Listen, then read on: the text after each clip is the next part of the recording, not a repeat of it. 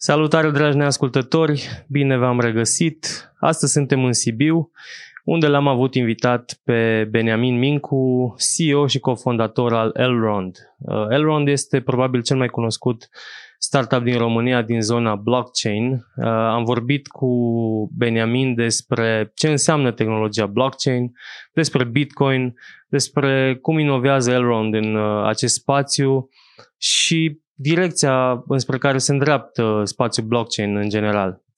Chiar dacă nu sunteți foarte tehnici, da, probabil ați auzit de blockchain, uh, vă recomand să ascultați acest episod până la sfârșit, pentru că cu siguranță veți avea foarte multe lucruri de învățat sau cel puțin veți rămâne cu câteva idei sau concepte care vă vor da de gândit.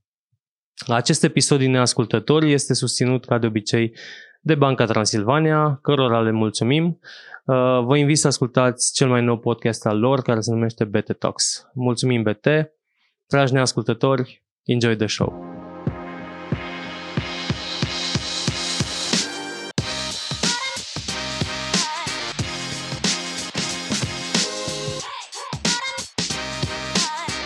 Neascultătorii cu Sergiu Biriș Bine v-am regăsit, dragi neascultători, la o nouă emisiune a podcastului. Astăzi vom vorbi despre blockchain. L-am alături de mine pe Beniamin Mincu de la Elrond Network. Bine ai venit, Beniamin! Salutare! Bine te-am găsit, Sergiu! CEO și fondator. Exact, exact. Așa. Um, astăzi um, trebuie să recunosc că sunt un pic așa eu într-o zonă mai neconfortabilă pentru că nu sunt expert în blockchain. Uh, probabil mulți din neascultători nu sunt experți în, în blockchain, dar uh, am speranța că împreună vom uh, reuși să poate dăm câteva detalii despre ce înseamnă blockchain, bine, bineînțeles despre ce face Elrond în, în spațiul ăsta, mai ales că sunteți probabil unul dintre cele mai titrate startup-uri din, din România pe, pe blockchain. Uh, și aș vrea poate să ajungem și la uh, să înțelegem cumva care sunt challenge-urile pentru startup-urile din, uh, din zona blockchain. Uh-huh.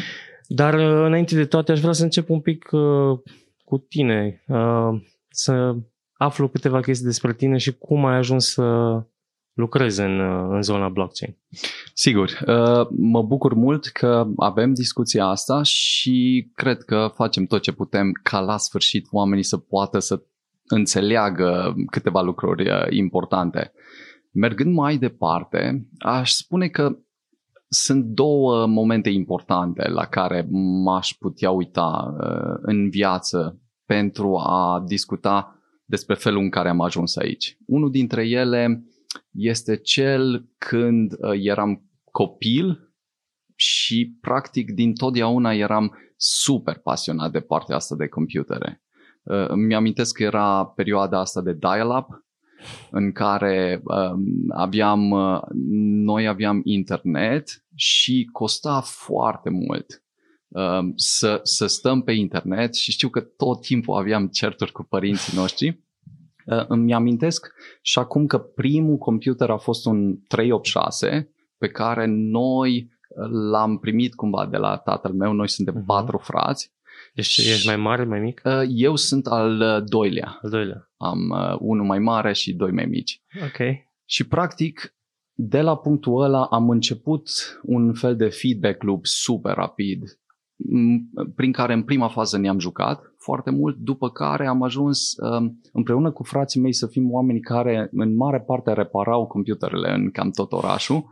Uh, ah, și voi erați băieții cu băieții cu Windows-ul sau băieții exact, cu... Exact, exact. Super. Și am, și am ajuns la punctul la care știam pe de rost mai multe chei de Windows, adică mergeam dintr-o parte în alta și din cauza că era atât de common, uh, lucrurile alea funcționau și partea asta cred că a, din totdeauna a născut în mine un fel de intrigă despre ce se poate construi cu computerele, după care în cam orice mediu mergeam, în mod natural excelam la partea asta. Chiar dacă la școală mi se părea că faci ceva super basic. Nu, nu, nici măcar nu atingeai lucrurile interesante. Am avut un fel de afinitate. După care aș spune că mergând Al, al doilea moment important a fost momentul în care mi-am dat seama că, într-un fel, pe baza internetului, poți învăța aproape orice foarte rapid, atâta timp cât poți filtra lucrurile. Și ajungând la concluzia asta, m-am întrebat cumva, în modul ăla absolut, care ar fi lucrurile pe care uh, le-aș putea face să nu pierd timpul, ci să învăț poate de la cei mai buni oameni.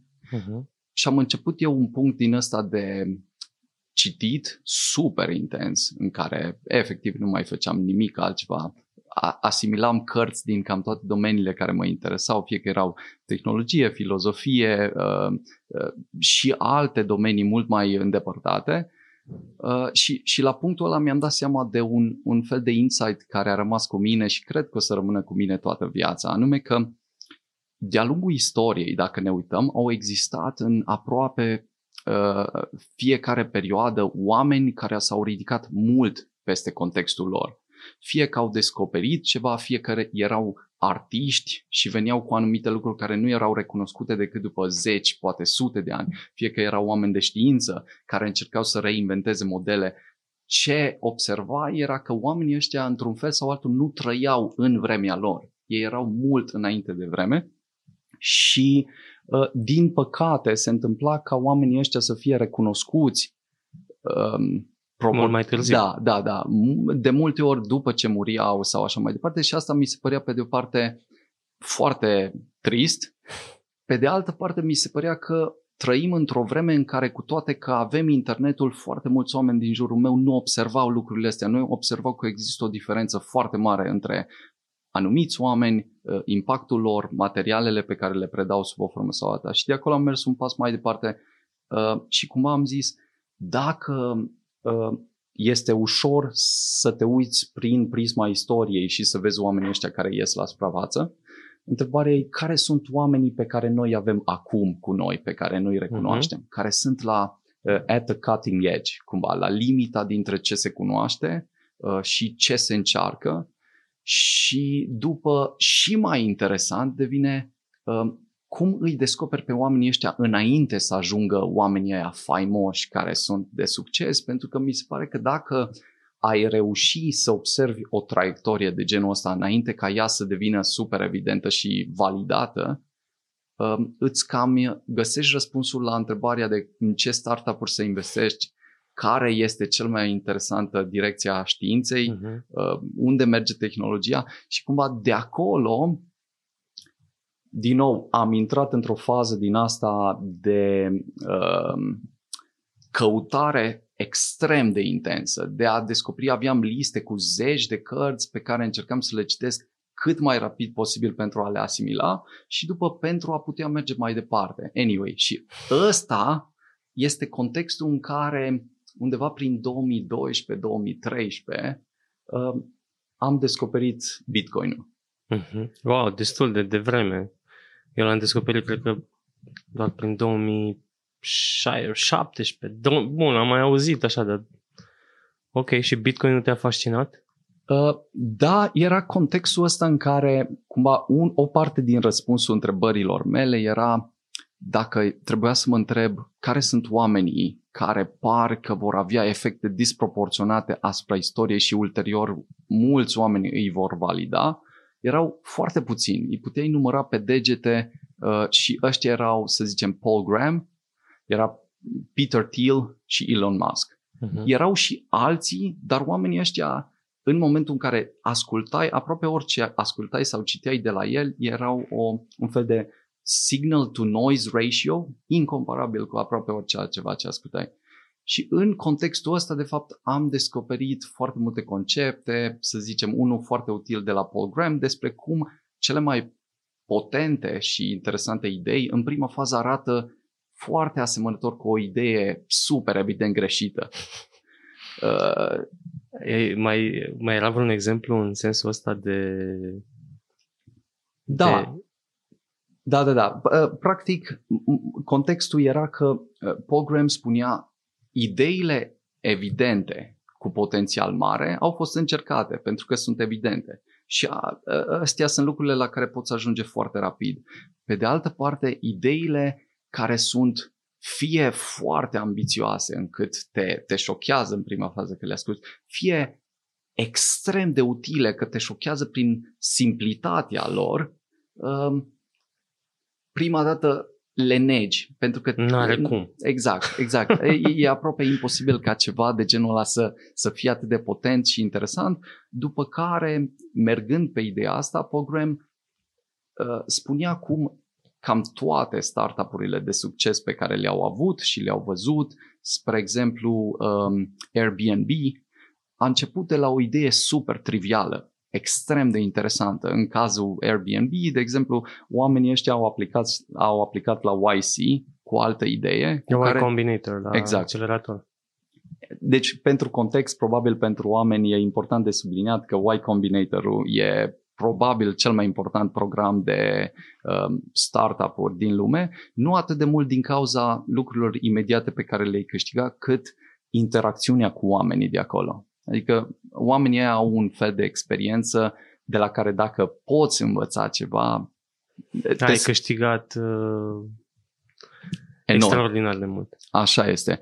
Și da, Airbnb-ul avea modelul atât de simplu, adică să-ți dai, să-ți închiriezi temporar locuința, cred că de la asta a început. Da, ei au plecat, povestea e și mai interesantă de atât, adică ei au aplicat la Y Combinator cu o idee care în principiu failuia. Nu, nu, nu funcționa deloc. Și în contextul în care se luptau să o facă să funcționeze și se luptau și se luptau și încercau tot ce puteau, tot ce le venea în minte, au început să facă două lucruri din cauza că au rămas fără bani complet, nu mai aveau nici bani de mâncare, nici de nimic uh, și-au, și-au cumva luat de pe carduri tot împrumuturi din astea de pe carduri cât de mult se putea și după au început să facă două chestii. Una, să vândă un fel de cereale din astea care uh, cu, cu fețe de președinți pe ele. Da, Obama O's.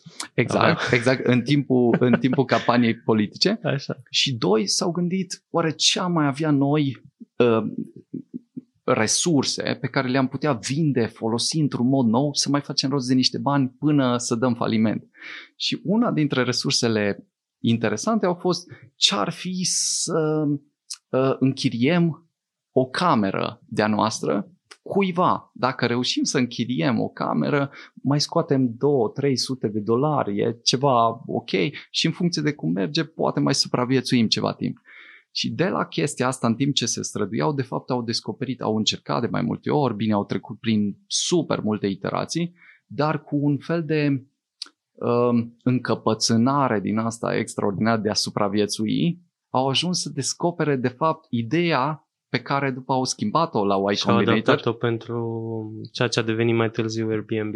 Exact, exact. Așa, și uite, toate ideile astea care acum schimbă practic tot landscape-ul uh, internetului și a, a lumii astea, așa cum o știam până acum, au pornit dintr-o, din chestii simple și, și uh, care la primă vedere par atât de banale, banale încât n-au cum să fie uh, inovația inovațiilor. Și Așa este.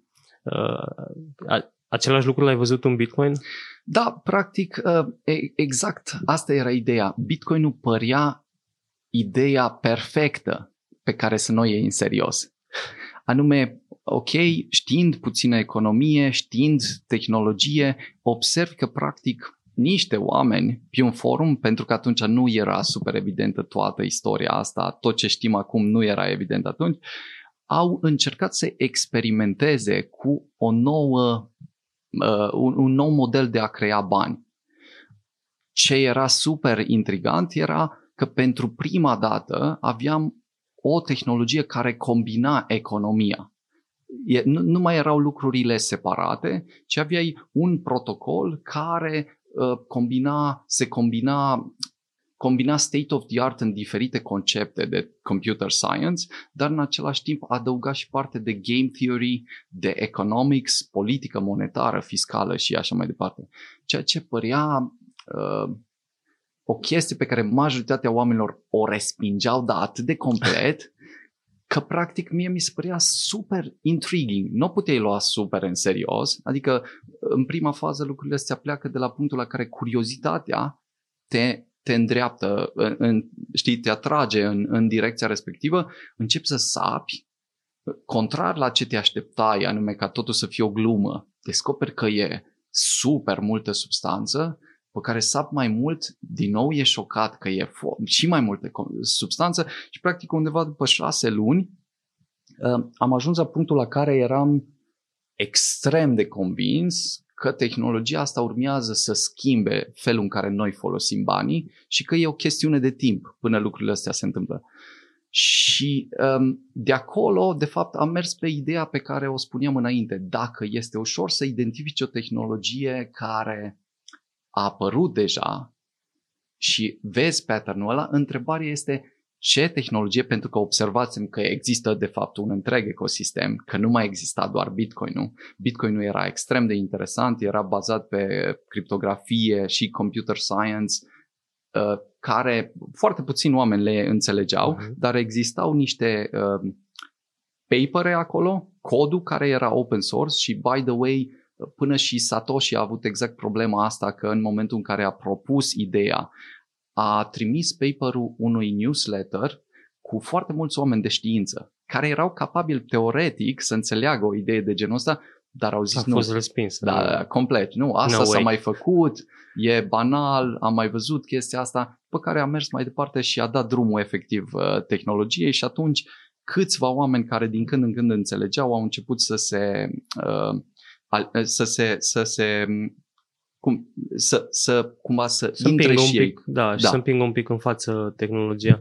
Interesant, ce mi se pare interesant la, la Bitcoin e că până la o adopție semnificativă a fost o tehnologie destul de obscură, tocmai că era foarte complex, complex complicat de înțeles. Așa este. Um, și o înțelegeau oamenii doar, uh, doar oamenii mai tehnici, mai, care aveau un background tehnic. Cred că și, um, și challenge-ul pe care îl avem uh, în momentul ăsta legat de blockchain în general uh, și pentru că până la urmă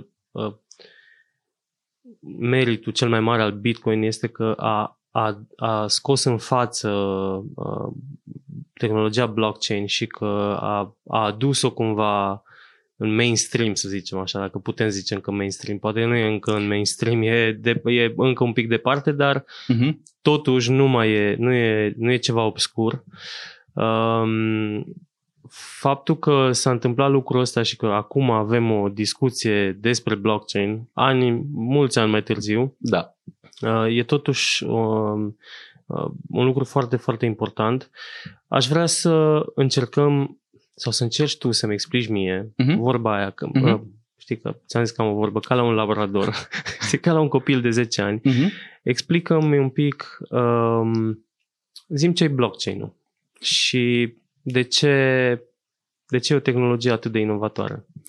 Da, cred că asta e de fapt întrebarea extrem de interesantă pe care probabil și uh, ascultătorii și-o, și-o ridică. Uh, în esență, cea mai simplă, uh, cel mai simplu fel de a explica partea asta de blockchain este că uh, blockchain-ul este un mijloc care permite transferul de valoare, de bani în cazul nostru, uh, fără a mai necesita o parte terță ceea ce înseamnă că tu practic poți să faci programatic vorbind transfer de orice fel de proprietate pe care o ai într-un mod total digital, fără ca cineva să trebuiască să autentifice în vreun fel cum se întâmplă în lumea reală în momentul de față, că eu am un, o proprietate anume, am X bani în cont, că tu existi și ai și tu un cont și putem face transferul respectiv. Practic tot ce ai nevoie este um, să, să ai un cont și să faci transferul respectiv și toată validarea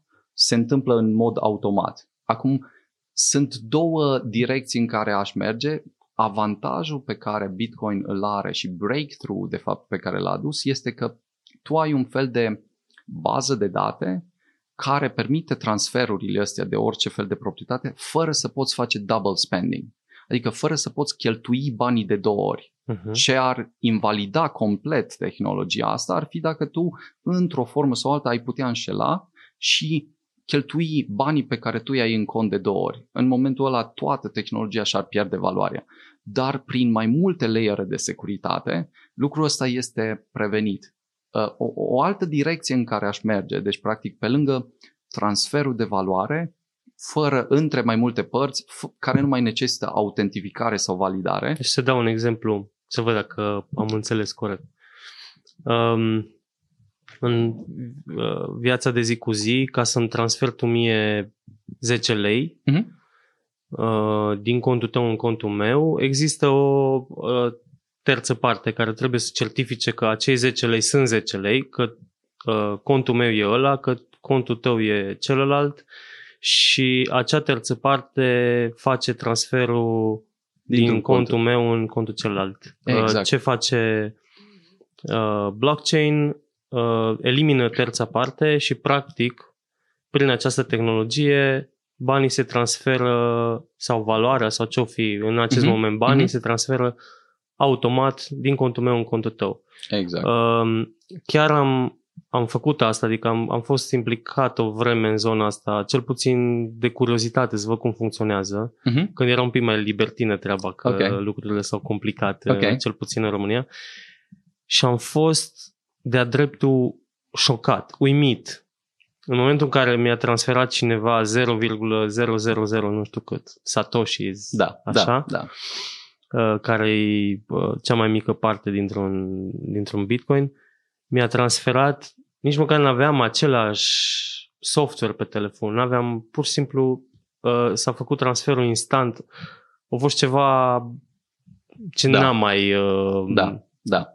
N-am mai experimentat până atunci. Uh, întrebarea e ce face blockchain, adică cum?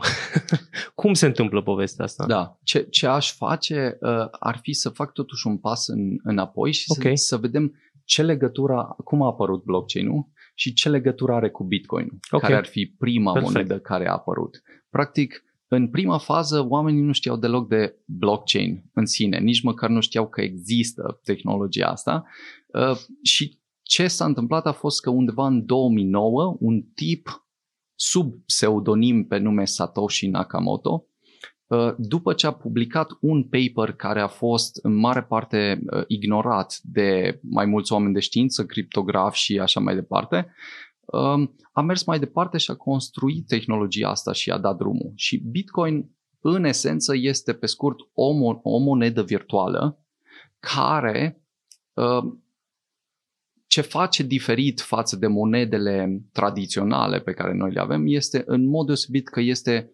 non-suverană, în sensul nu este backed de niciun fel de stat și doi, este total programatică, adică absolut um, tot de la felul în care funcționează la politica monetară sau fiscală sunt codate uh, la nivel de protocol.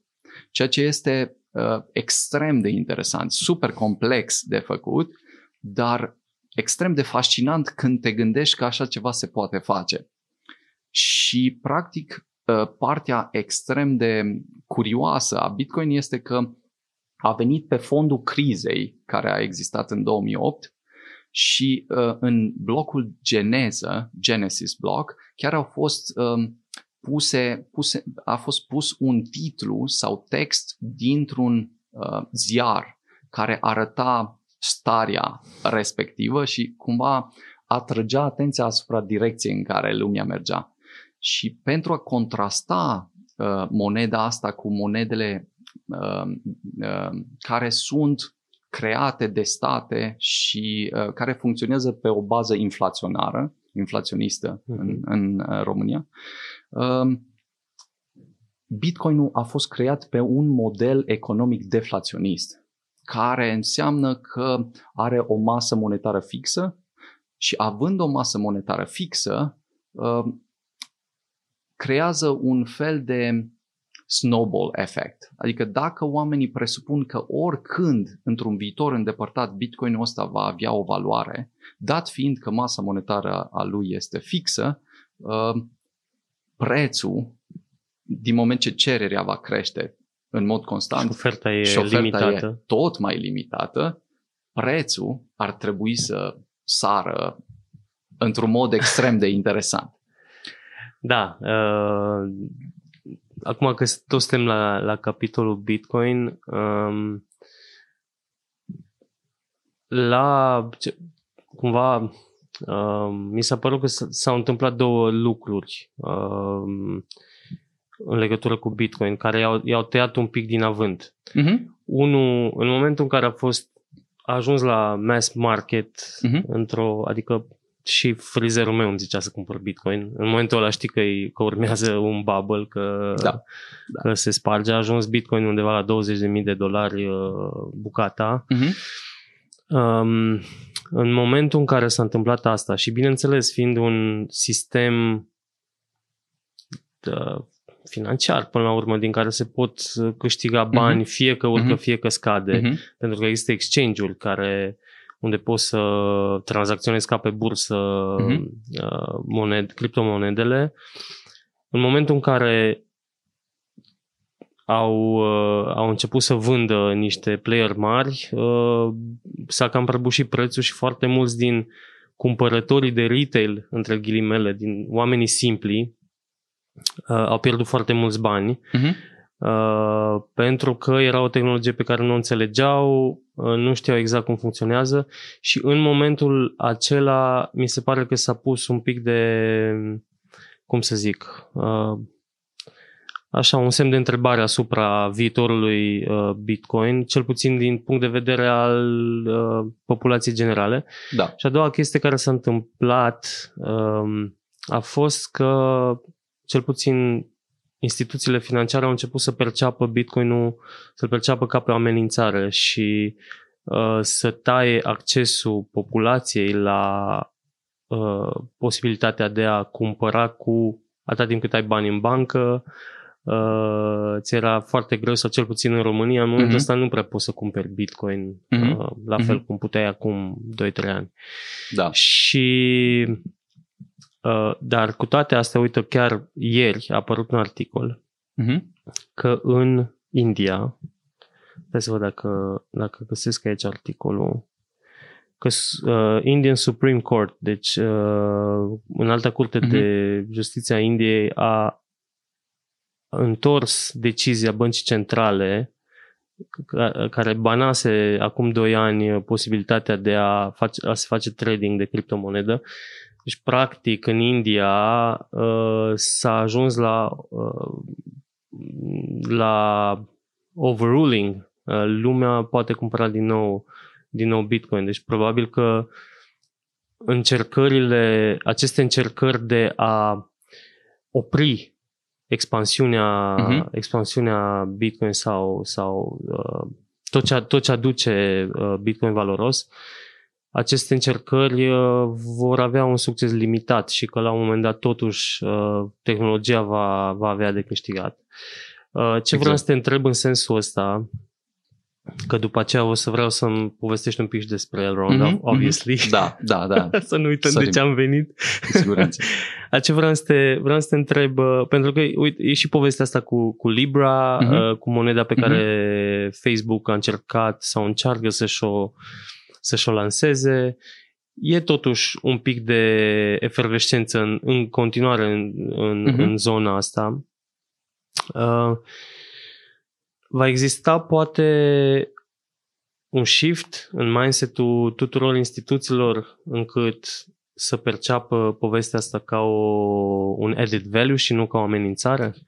Da. Um, din nou, aș face un pas înapoi. Uh-huh. Prima dată și-aș spune că, în esență, ce felul în care poate fi înțeleasă inovația Bitcoinului uh, și care după ne duce în ambele, cumva leagă discuțiile noastre, pe de o parte discuția financiară și pe de altă parte discuția de blockchain și uh, conduce direct la discuția despre Elrond.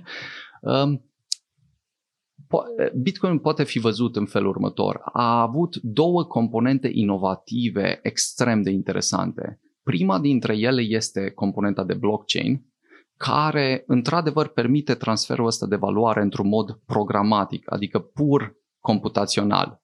Ceea ce este o aplicație care în general poate fi greu înțeleasă de oameni pentru că nu este o aplicație front-end care se adresează imediat userului, ci are foarte mult de a face cu tehnologia care, să zicem, ar fi folosită în back-end-ul băncii.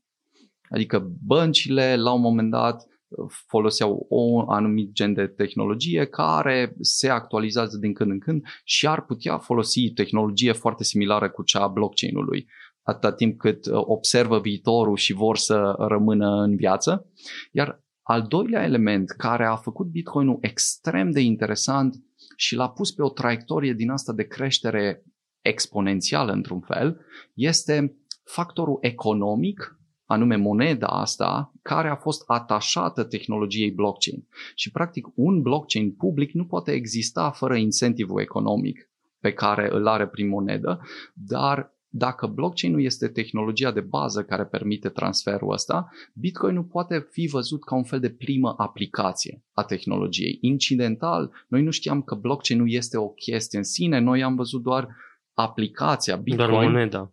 Exact, de la care am plecat și cred că Bitcoin-ul sunt aproape convins că Bitcoin-ul ar fi murit ca și te- uh, blockchain-ul ar fi murit ca și tehnologie dacă nu avea factorul economic care permitea tehnologiei ăsteia să fie luată din faza 0 și să fie dusă în faza de, uh, dincolo de faza de bootstrapping.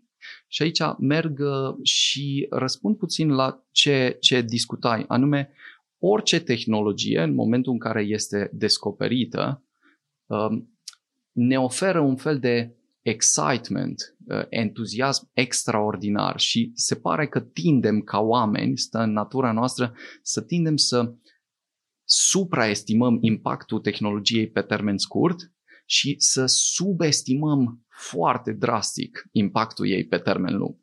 Și asta se poate vedea cu internetul, se poate vedea cu... E un fel de exemplu din ăsta de textbook. Adică îl, îl mhm. iei aproape orice tehnologie are un fel de curbă de adopție uh, și dacă nu vedem prin curba asta, tindem să luăm niște decizii foarte de moment, necalculate. Și atunci, de fapt, Bitcoin, odată ce a apărut, având tehnologia asta de blockchain și având mecanismul economic anume moneda asta care a făcut oamenii să intre uh, în faza inițială pentru că vedeau că există un potențial upside acolo, investițional, uh, a, dacă o vedem în flow-ul ei de adopție normal, prin necesitate va, trece, va începe din punctul în care majoritatea oamenilor spun că așa ceva e imposibil, doar câțiva ciudați se uită la așa ceva și spun, hmm, ce chestie interesantă, ce ar fi să ne jucăm puțin, pentru că majoritatea oamenilor care au intrat la început au intrat în joacă. Cum, cum spuneam, când am descoperit, mi se părea o, un fel de jucărie, dar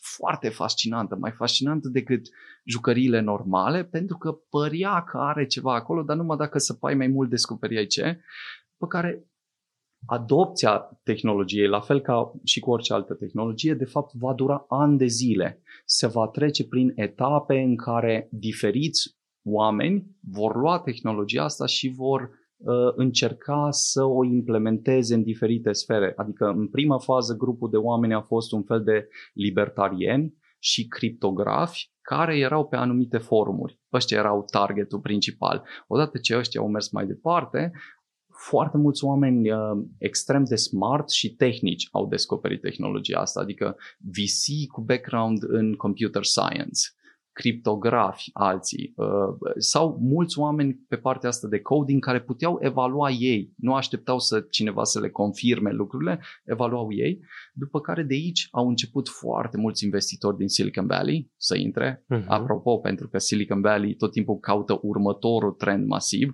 și intră în tehnologiile astea mult înaintea uh, oamenilor uh, simpli.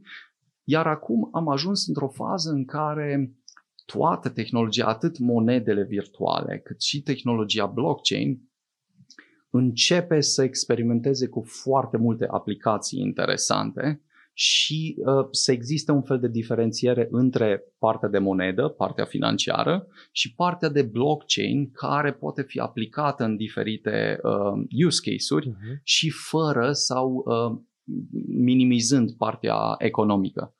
Și acum cred că uh, cea mai bună, uh, cel mai bun pas următor, de fapt, al discuției este cum, cum am ajuns noi uh, aici, practic descoperind Bitcoin-ul, am, uh, am înțeles că dacă Bitcoin-ul este tehnologia inventată în 2009, Sigur, există și alte iterații interesante. Numai că majoritatea oamenilor, la fel cum au ignorat Bitcoin-ul, ignoră tehnologiile astea și este super important pentru mine să le descoper, să sap, să văd ce se întâmplă și undeva în 2014 am ajuns și m-am implicat în un proiect numit NEM, care construia un blockchain mai rapid, ușor, mai interesant decât uh, Bitcoin-ul. Îl știu NEM-ul.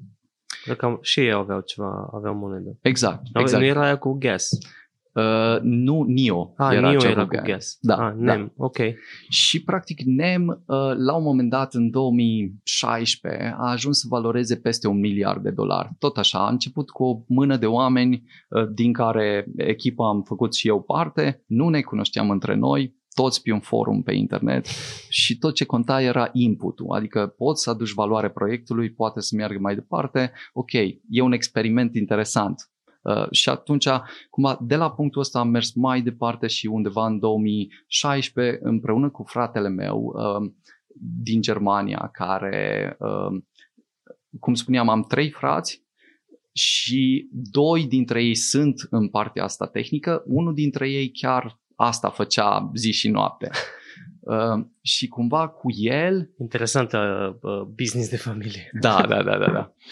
Uh, Cu, cu, cu el, practic, am început un fel de fond de investiții cu banii noștri în care am spus, uh, țin minte că l-am vizitat și a- avea o poziție foarte ok într-un startup din Germania, o ducea foarte bine, îi plăcea foarte mult în Germania, avea tot ce avea nevoie și peste.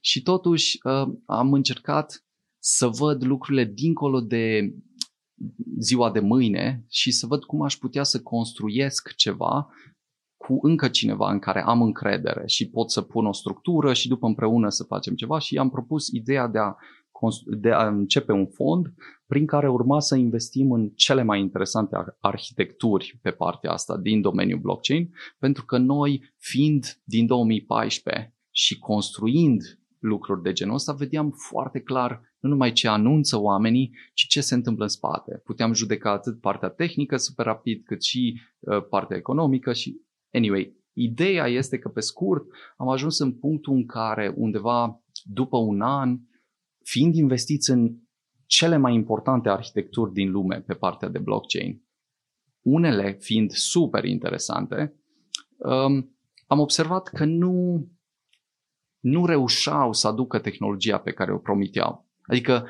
la partea de marketing erau foarte buni și la partea de delivery era extrem de tricky. Și atunci uh, e, e important să articulez că a construi un blockchain este cumva rocket science squared.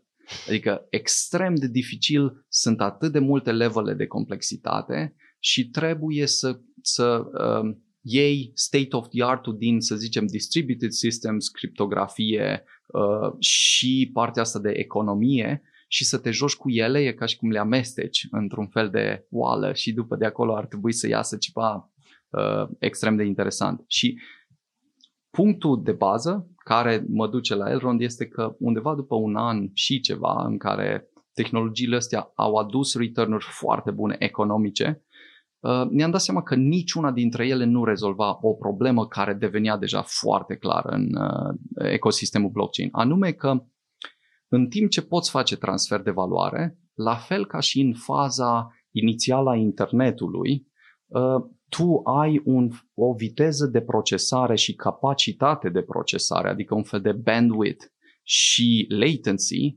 super încete. Adică pentru context, Bitcoin-ul în timp ce este super inovativ, din punctul ăsta de vedere că aduce prima versiune a tehnologiei, el poate procesa numai undeva la între 5 și 7 tranzacții pe secundă.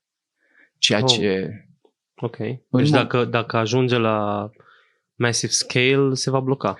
Da. Uh, Sau va, m- nu, va, nu, nu va mai fi transferul într-o secundă, ci s-ar putea să aștepți foarte, foarte mult să se chiar întâmple Da. transferul respectiv. Practic, transferul nici măcar nu se întâmplă. Că, uh, ce, ce vorbeam în prima fază este că partea de bandwidth presupune o limitare, adică tu mai mult de 5 tranzacții nu poți să pui în bandwidth-ul pe care îl ai și după tot ce pui după se va crea un fel de waiting list care nu mai poate fi procesat dacă devine prea mare. Și atunci durează, pot să dureze zile, săptămâni chiar, până când se procesează o tranzacție din cauza că 5 tranzacții pe secundă este un bandwidth super, super mic.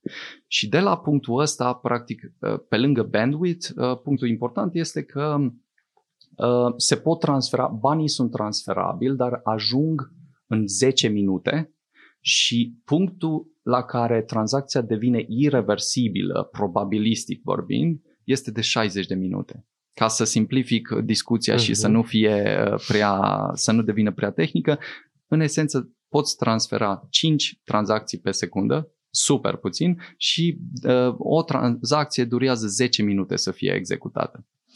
Mergând mai departe, Ethereum a venit cumva cu o uh, inovație foarte interesantă în sensul că a adăugat și smart contracts pe lângă partea asta de transfer de valoare. Putem Însă- explica ce smart contracts? Da, deci dacă, dacă uh, Bitcoin nu poate face doar transfer de valoare în momentul de față, în Ethereum poți face un fel de contracte mai sofisticate pe baza cărora poți construi chiar aplicații. Adică să zicem, dacă în Bitcoin transfer doar bani, în Ethereum pot transfera și un fel de proprietate, cum ai face transferul la cartea funciară. Uh, să zic, ăsta, ăsta ar fi un exemplu. Adică eu, având o proprietate care nu este neapărat bani, pot să ți-o transfer ție și să fac același lucru. Și să stochezi în uh, codul respectiv toate detaliile tranzacției, corect? Iar în momentul Exact. în care și cealaltă parte îndeplinește niște condiții, primește proprietatea, celălalt primește banii. E un- Exact. E un soi de escrow verificat Exact. de un Uh, blockchain. Fă- Exact, exact. Adică, din nou, elimină partea terță și îți permite să faci transferul ăsta. Pe fundamentul ăsta se pot construi aplicații mult mai interesante, adică de aici poți să uh, construiești jocuri care au un fel de monede interne cu care te joci sau poți să construiești un fel de unicitate a tool-urilor pe care le ai în jocuri.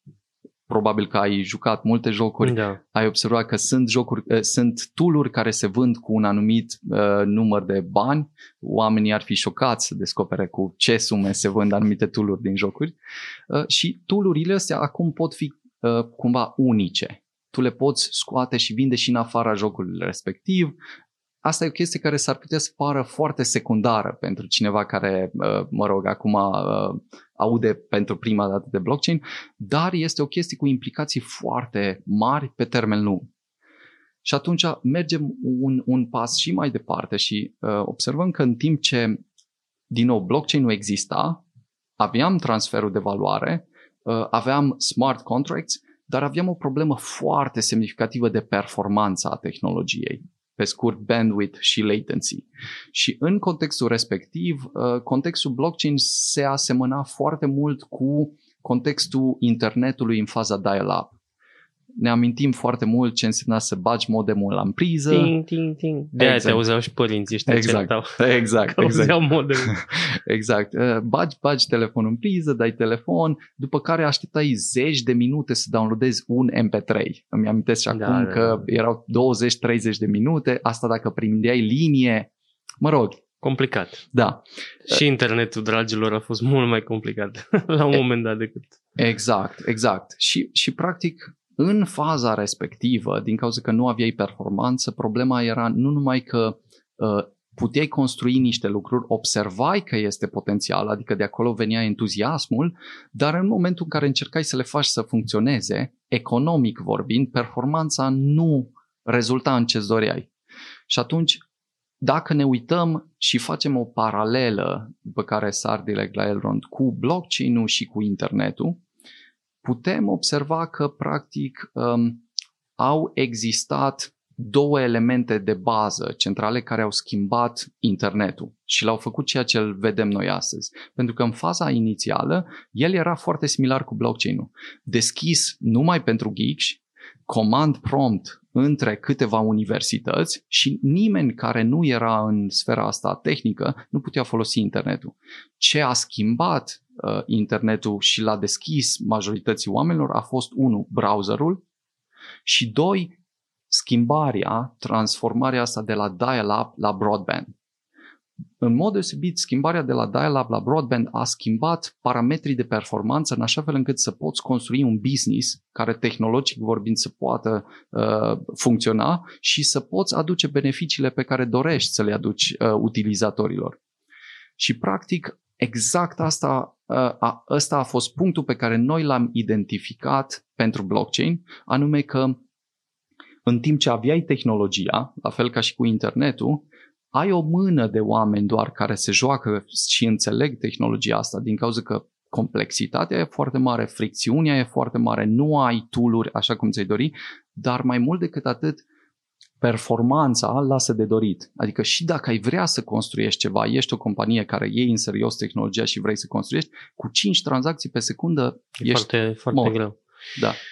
Uh, Deci, practic, în momentul ăsta, ce înțeleg eu este că suntem într-un punct de dial-up și cu zona asta de blockchain și cu ce se întâmplă acum.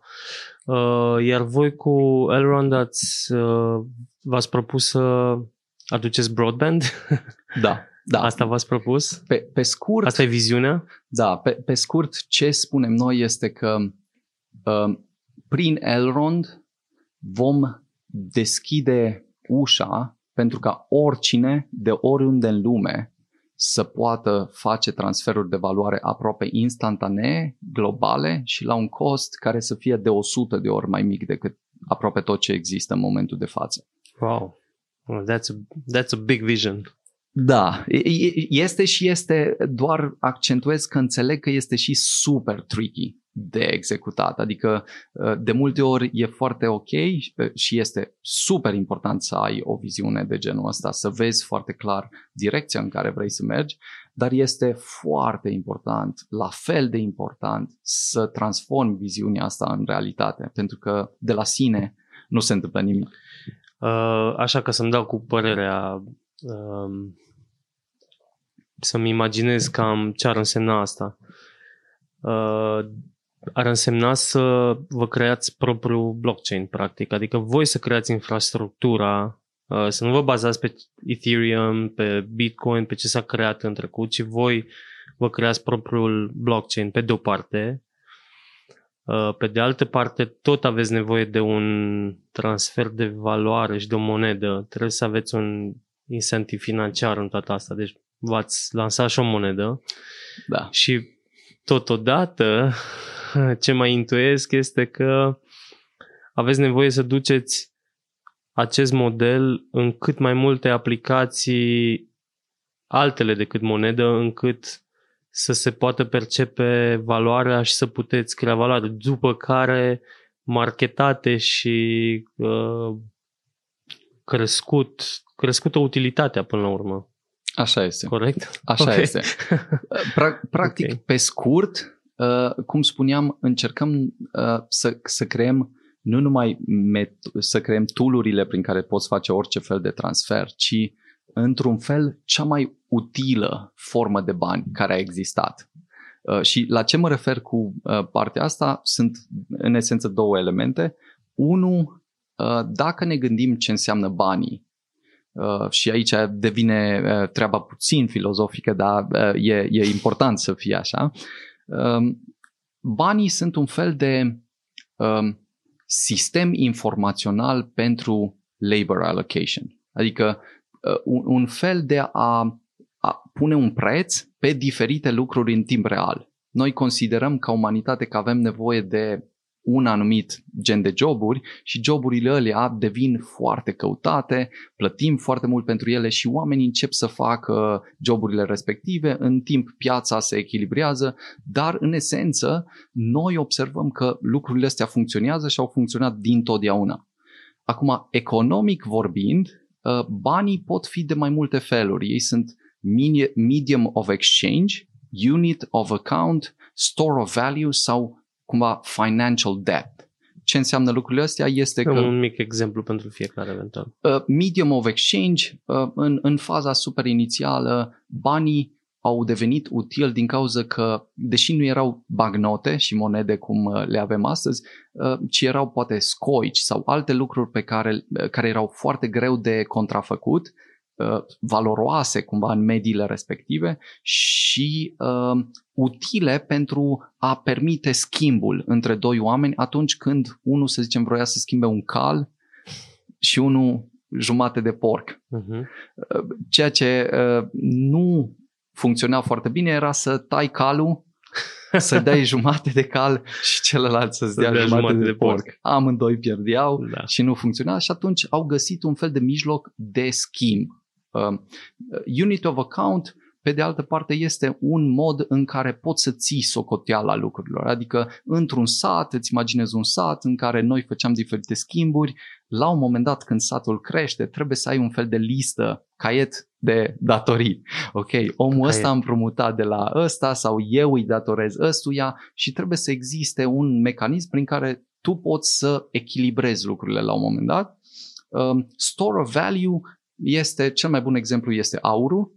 Uh, un, un mijloc prin care poți conserva valoare mult mai bine decât prin uh, monedele pe care le avem convenționale. Și aici uh, există un argument foarte bun pentru care, să zicem, Bitcoin și anumite criptomonede sunt un digital gold mult mai interesant decât aurul uh, convențional.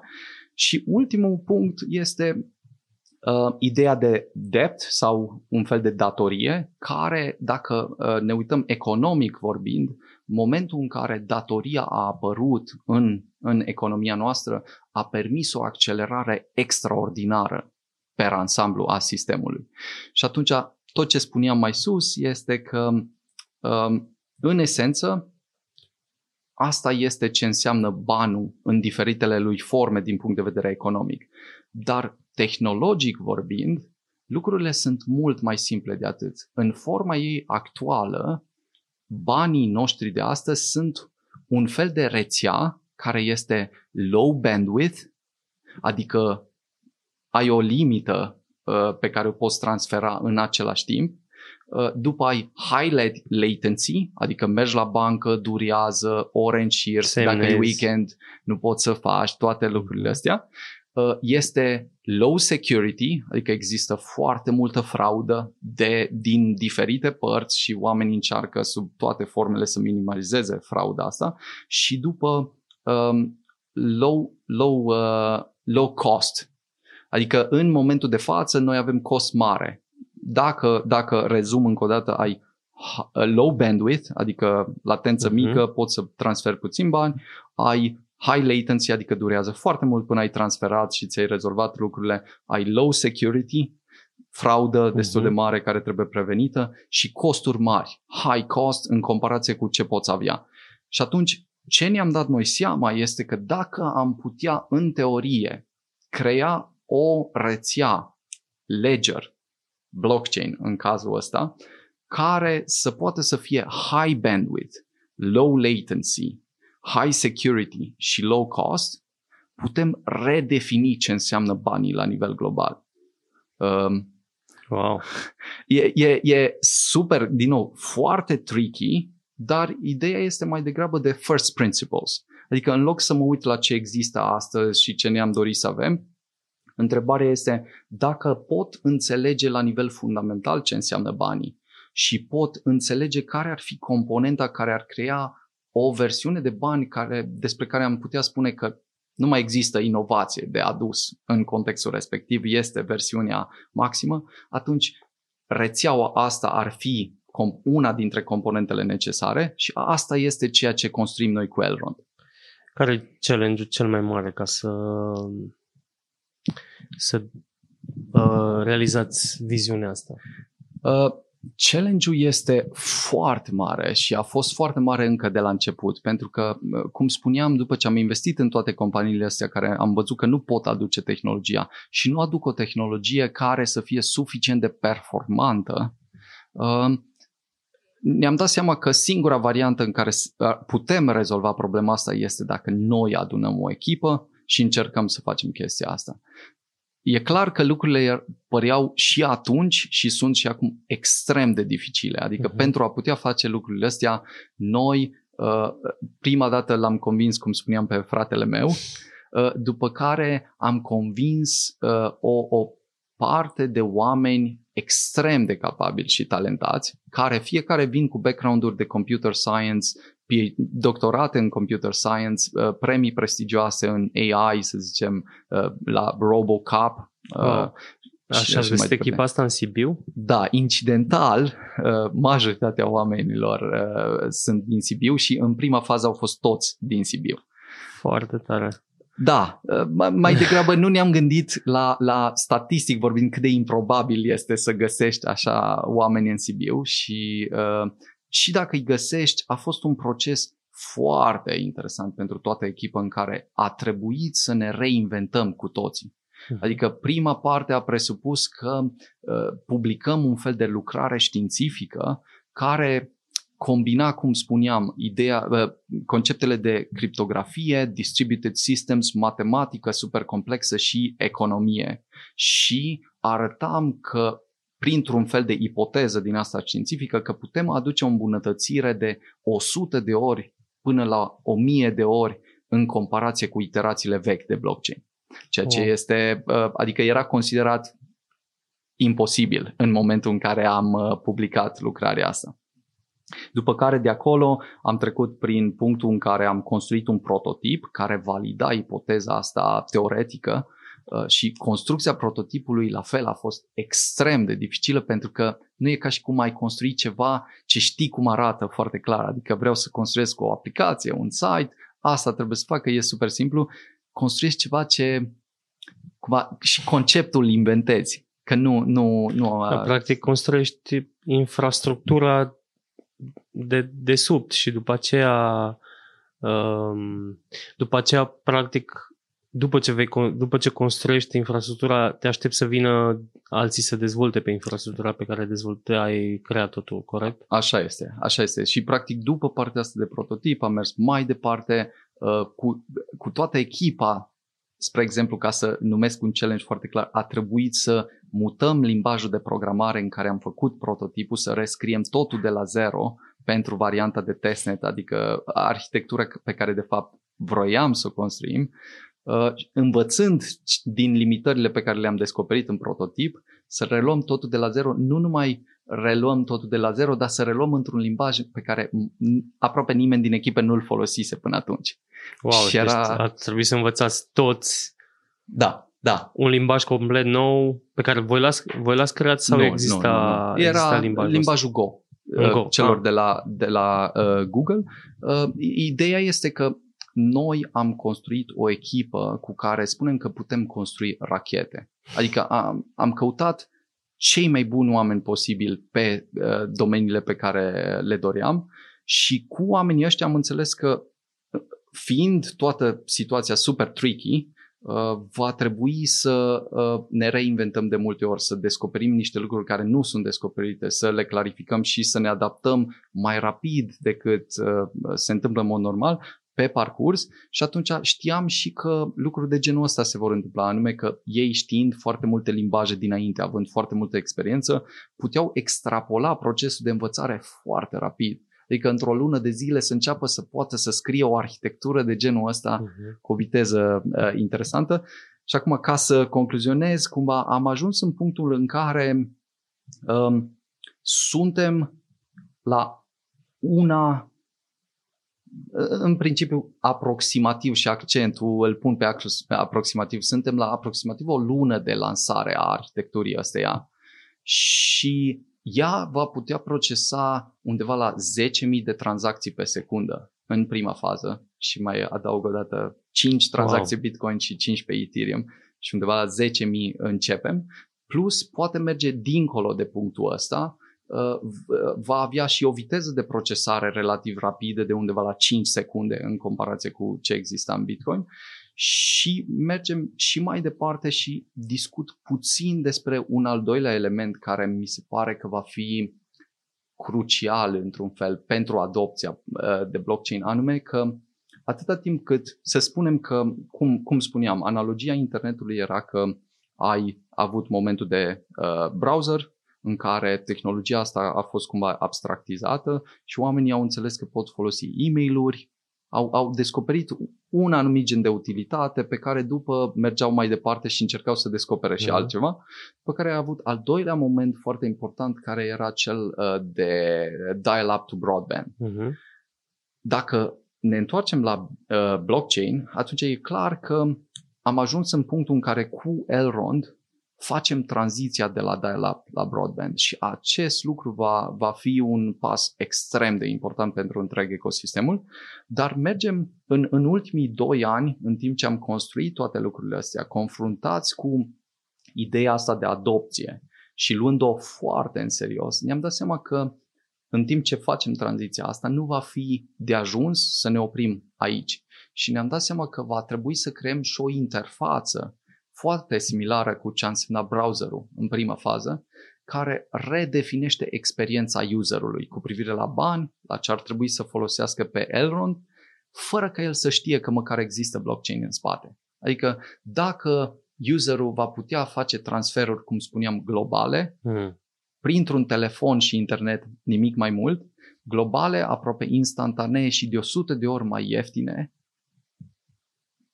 atunci uh, va fi super evidentă care e utilitatea. Nu, uh-huh. nu, mhm. nu vei mai trebui să discuți aproape deloc și suntem la punctul la care și partea asta o construim. Nu am discutat despre ea public încă. Wow! Uh, da, sună, deci practic nu doar că creezi uh, un internet mai rapid, dar creezi și browserul ca să înțeleagă oamenii, uh, să înțeleagă utilitatea și să-l și folosească. Da, da, uh, da. E, wow, e da, e, e, e pretty huge, adică cum, uh, cum, ai reu- cum ați reușit să finanțați povestea asta? Pentru că um, tot ce mi-ai povestit aici necesită o echipă, sunteți vreo 20 de oameni da, uh, aproximativ. Da. Uh, v-ați listat și pe un exchange care și listarea pe un exchange necesită milioane de, de dolari. Da. Cum, uh, cum v-ați finanțat? Cum ați reușit? Și cum ați convins investitorii să mm-hmm. creadă în viziunea voastră? Păi, în prima fază lucrurile au fost în felul următor. Uh, ținând cont că noi avusesem împreună, eu cu fratele meu avusesem un fond de investiții din care uh, ne-am cam rezolvat lucrurile pe partea asta uh, financiară, am fost în punctul în care văzând că nu există o soluție, era clar că văzând soluția noastră, vom finanța noi lucrurile. Și pentru un an jumate, noi practic am finanțat lucrurile. E important de menționat, noi suntem trei cofondatori. Sunt eh, eu, este fratele meu Lucian Mincu și Lucian Todia, poate o parte din ascultători îl cunosc pe Lucian Todia uh, și, și cu el practic avem un background în care am început să lucrăm pe ceva pe care uh, observând ce gen de om este și cât de bun este, ne-am dat seama că nu are rost să mai avem niciun alt proiect secundar. Mai bine îl... L-ați focusat complet, da, da, da. complet pe... Da, da. Și, și practic ă, înțelegând și el potențialul și așa mai departe, a fost o chestie super naturală. După care, cum spuneam, noi ă, trei, în principiu am finanțat compania pentru un, undeva la un an jumate ă, au fost foarte multe chestii, costuri, uh, dar e clar că nu puteam aduce oamenii pe care îi avem, nu ne puteam mișca în felul în care uh, ne mișcăm fără să avem resursele uh-huh. astea și să mergem fără să ne pese de părerea, validarea sau așa mai departe nimănui altcuiva, după care ajungând în punctul în care aveam testnet-ul, uh, o versiune mai avansată a arhitecturii care dovedea performanța, am avut mai multe runde de finanțare. Am avut o rundă de finanțare de 1 milion, 1,9 milioane de dolari cu câțiva investitori extrem de interesanți, anume uh, Binance.com este cel mai mare exchange, crypto exchange din lume. Ei au investit în Elrond uh, wow. în, în faza inițială, observând ce se întâmplă uh, Electric Capital, care este unul dintre cele mai interesante fonduri din Silicon Valley care investește în domeniul ăsta, a investit în Elrond, au fost și ei parte. NGC, care este uh, un fond din Asia, tot așa mare, au investit și ei. Maven 11, un alt fond din Europa, au investit și ei și mai sunt uh, mai multe fonduri care au investit. Ăștia sunt cam cei mai importanți, după care am mers mai departe și um, am avut un moment super interesant când am trecut printr-un proces de selecție pe Binance pentru a face un IO, ceea ce se numește Initial Exchange Offering pe Binance. Acolo probabil, cred că a fost uh, una dintre... Noi avem perioade super intense aici, uh-huh. adică suntem day and night, weekenduri. Nu uh, contează, sunteți dedicați da, complet. Da, da, și, și toată lumea este așa și cumva suntem obișnuiți cu partea asta, dar când am trecut prin procesul de selecție al celor de la Binance, uh, a, a fost uh, toată, n-a, partea, dormit nimeni. Da, toată partea asta de hardcore, adică aveam pe la 2-3 noaptea interviuri, discuții tehnice cu ei, veneam pe la birou, era uh, extrem de interesant și accentuez de ce era atât de dificil, pentru că Binance, exchange-ul ăsta, selectează un proiect din lume pe lună care să poată să facă chestia asta. Au sute de aplicații, dar selectează unul care îl pot lansa pe exchange-ul lor direct și uh, prin care permit oamenilor de pe exchange-ul lor să investească în proiect, să, mă rog, să fie asociat cu ce construiesc ei și așa mai departe. Și atunci Asta a fost a doua rundă de finanțare de undeva la 3,25 milioane de dolari. Uh-huh. Uh, da, și a, a, acum suntem în faza în care suntem super aproape de lansare și cel mai probabil uh, nu, nu în viitorul foarte îndepărtat vom mai avea și alte runde pentru că uh, pentru a construi o rachetă. că e, e super capital intensiv toată, da. Da. toată povestea.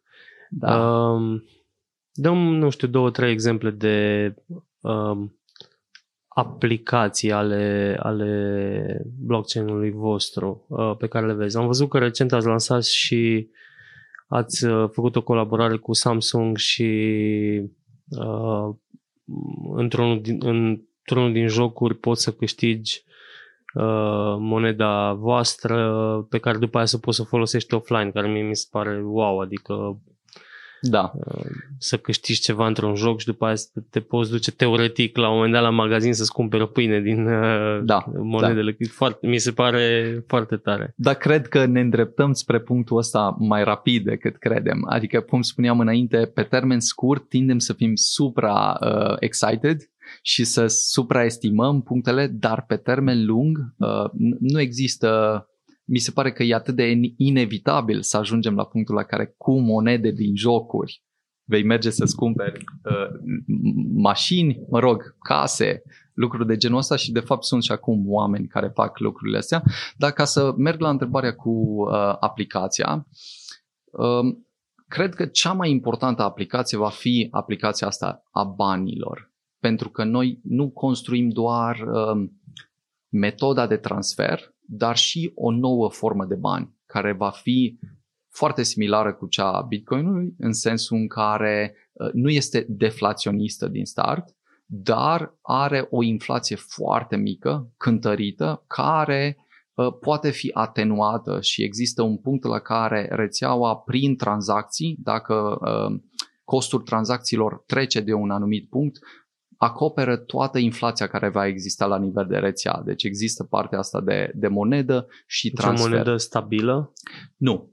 În prima fază va este... putea fi tranzacționată și valoarea ei va crește. Exact, exact. Asta este uh, prima direcție, dar vor exista într-adevăr monede stabile, adică pentru a facilita transferul ăsta de bani cât mai simplu. Omului care vrea să transfere bani și nu este interesat deloc de niciun fel de investiții, speculații și așa mai departe, uh, vom avea și o monedă care este uh, cel mai probabil pegged to the dollar, adică are aceeași cotație ca dolarul sau ca euro și permite omului să-și facă transferul să iasă fără nicio problemă.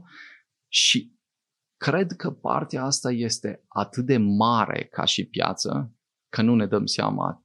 E, e doar important să ne uităm la felul în care Revolutul a accelerat în ultima uh-huh. perioadă și cât de rapid a aprins în România, de exemplu. Uh, ceea da, ce... e, foarte, e foarte interesant că e, e un model uh, mi se pare că de fapt asta e esența tehnologiei și Revolut a, a, a arătat foarte mult uh, povestea asta că uh, pornești de la tehnologie și devii bancă, nu o bancă care Așa. creează tehnologie și asta îți oferă o, o libertate imensă în decizii, în, în, dacă tot ce faci vezi din perspectiva uh, tehnologiei și uh, ce vreau să zic e că e mult mai ușor să pornești de la zero cu tehnologia în minte și după aia să, să scalezi decât să fii Așa un este. model existent cu stakeholder, cu shareholder, cu așa este. Uh, reglementări, uh, regulations și așa mai departe.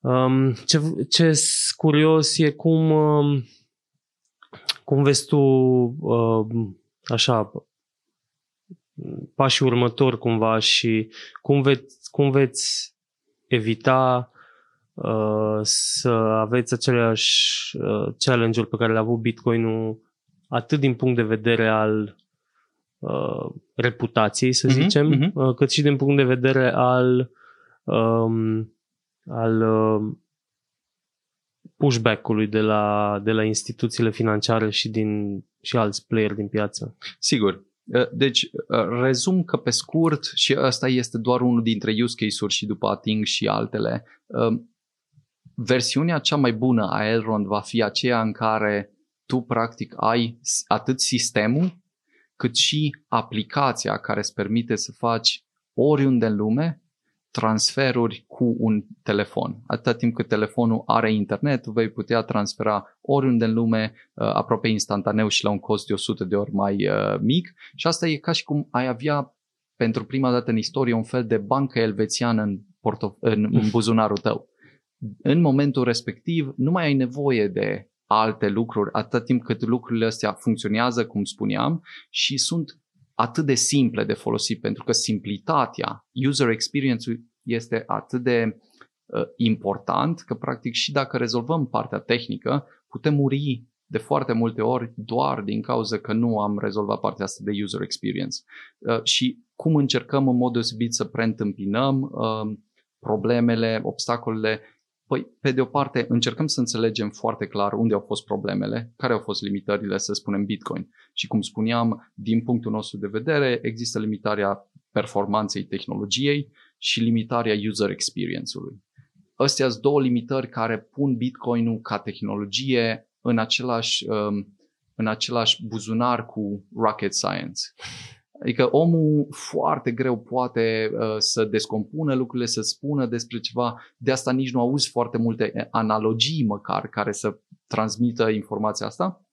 Pe de altă parte, încercăm să luăm în serios toate celelalte limitări, adică de natură legală, uh, de, de altă natură, însă ce ne interesează cel mai mult și acolo este focusul, e să lansăm tehnologia, să aducem adopție pe ea și aici uh, merg puțin mai departe și discut și de alte use case-uri.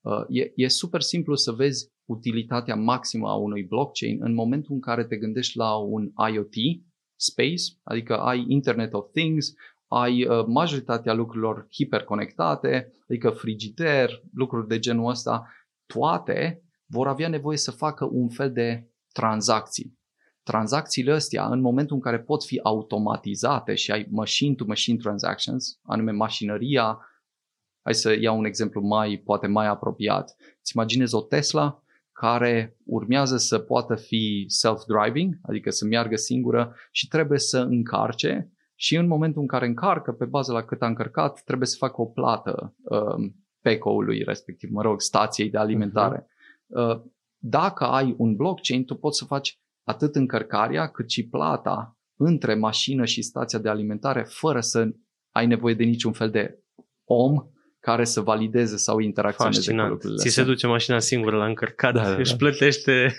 își cumpără și o cafea. Da, da, da, da. da.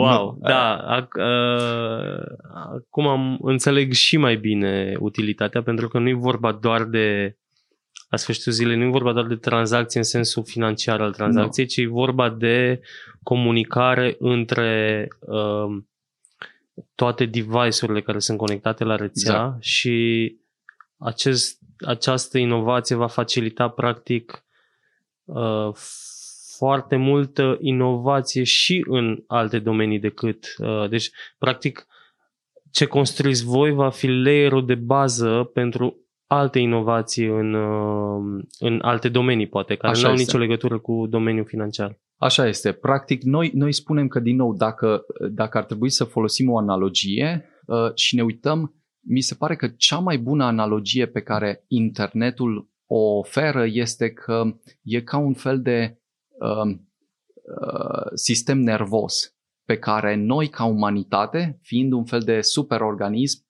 dintr-o dată îl putem folosi în sensul că exact ca în organismul nostru, pe baza sistemului nervos, simțim dacă ceva ne doare în picior, simțim dacă ceva ne doare în mână, dar simțim sub forma instantanee.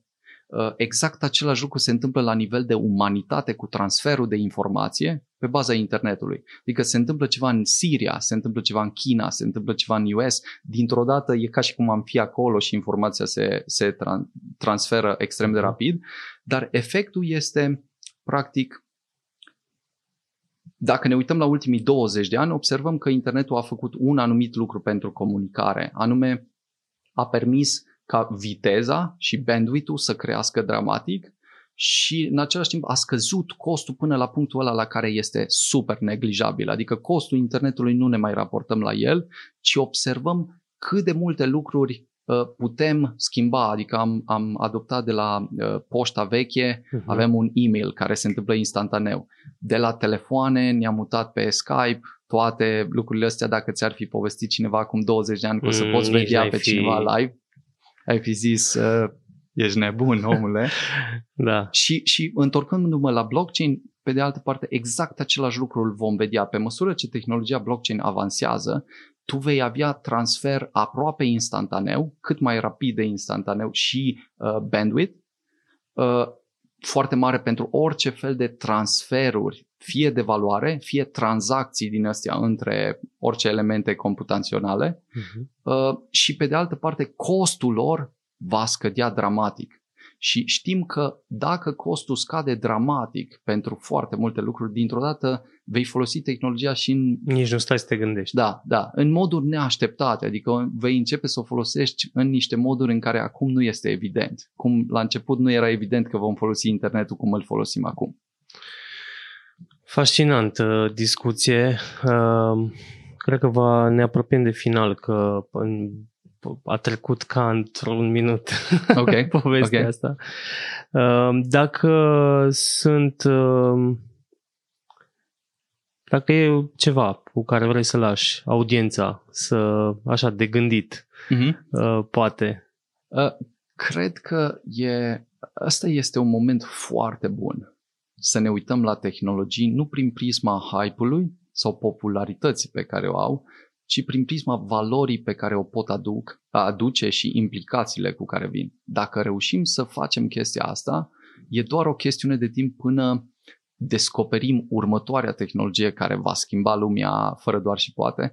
Și știu că, apropo de întrebările de care povesteam la început, întotdeauna întrebarea interesantă pentru mine era e super nice că toată lumea înțelege ce a contribuit Einstein la fizică și cum a schimbat modelele. Dar poate e puțin prea târziu acum. Ok, uh, și la el a durat câțiva ani până uh, teoriile au fost înțelese și s-a mers mai departe. Întrebarea este care sunt oamenii de genul ăsta astăzi, pentru că ar fi bine dacă există să interacționezi cu ei, să descoperi fielduri noi în știință, tehnologii noi și pe de altă parte și mai interesant este dacă ai sta uh, de vorbă cu un Einstein, înainte ca el să fi devenit faimosul Einstein, adică la 20 de ani când era un patent clerk în Ai Elveția. Fi prins că el e Einstein. Exact.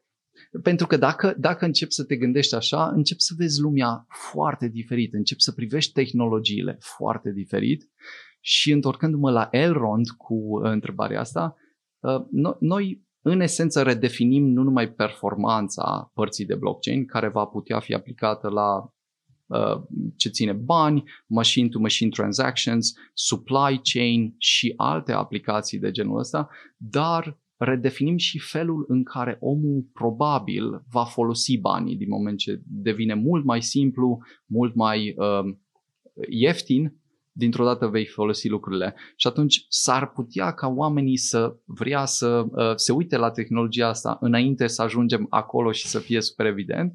Pe de altă parte, dacă sunt tehnici, Uh, îi încurajăm să se uite la cod, îi încurajăm să se uite la lucrarea tehnică, pentru că majoritatea oamenilor tehnici sunt, stau departe de partea asta de blockchain din cauza că văd moneda, neînțelegând partea tehnică din spatele monedei, sunt cumva uh,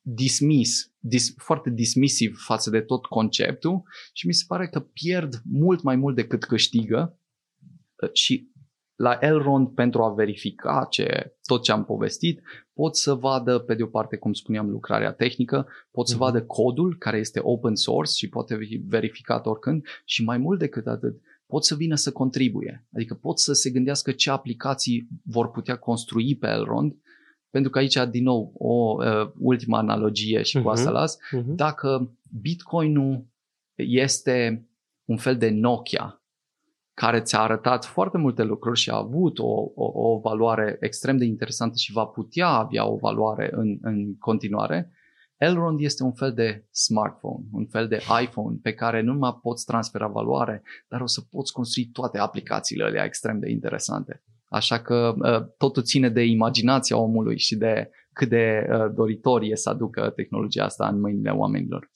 Cred că Cred că ai reușit să deschizi uh, imaginația uh, multora astăzi. Mie ce-mi place extrem de tare este că uh, sunteți o echipă de români din Sibiu care uh, faceți, uh, lucrați la un proiect atât de inovator. Uh, sunteți dovada faptului că avem atât de mult talent în, uh, în România și că putem fi un uh, exportator de materie cenușie în primul rând. Uh, nu trebuie să plecăm noi din țară, ci putem, putem crea foarte multe aici. Pentru că dacă stai, dacă te iei la trântă cu uh, Bitcoin și să crești ceva mult mai uh, tare decât Bitcoin, înseamnă că poate te poți lua la trântă cu orice altceva. Poți inova nici nu știi ce ai uh, în tine și că poți să inovezi în orice alt domeniu unde, te, unde ești pasionat pentru că se vede foarte mult uh, pasiunea pe care o transmiți, se vede foarte mult uh, ce echipă mișto aveți aici.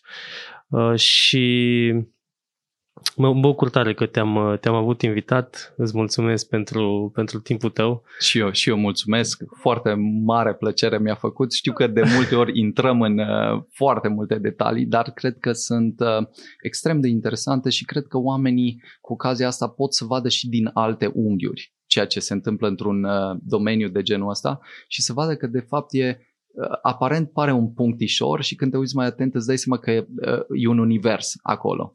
Și eu, vrea să eu, eu, eu fac analogie că e o lasagna, știi că de fapt sunt foarte multe layere Așa este. Uh, pe care poți să le, să le explorezi și fiecare layer la nivelul lui are inovații, aduce, aduce chestii interesante. Sunt convins că pentru uh, cineva care e tehnic, care a zis că poate unii sunt dismisivi, dar poate, știi, noi ca oameni suntem dismisivi la, la ceva care ne pune într-o zonă de disconfort Așa este. Uh, din prima dar odată ce începem să ne obișnuim cu ideea, a, auzim din ce în ce mai mult despre blockchain, despre uh, toată povestea asta, vedem că nu e de fapt un uh, scam, că uh, ok, poate sunt unii care s-au ars cu Bitcoin-ul, dar poate și din faptul că nu au fost informați mai bine și așa mai departe. Uh-huh.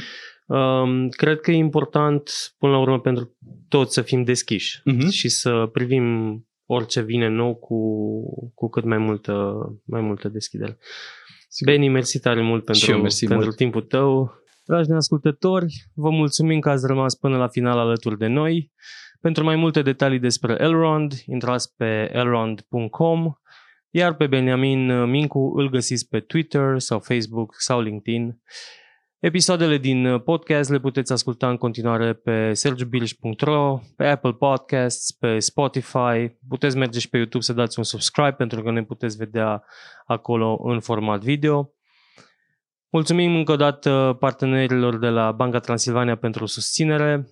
Până data viitoare, rămâneți neascultători. Pa, pa!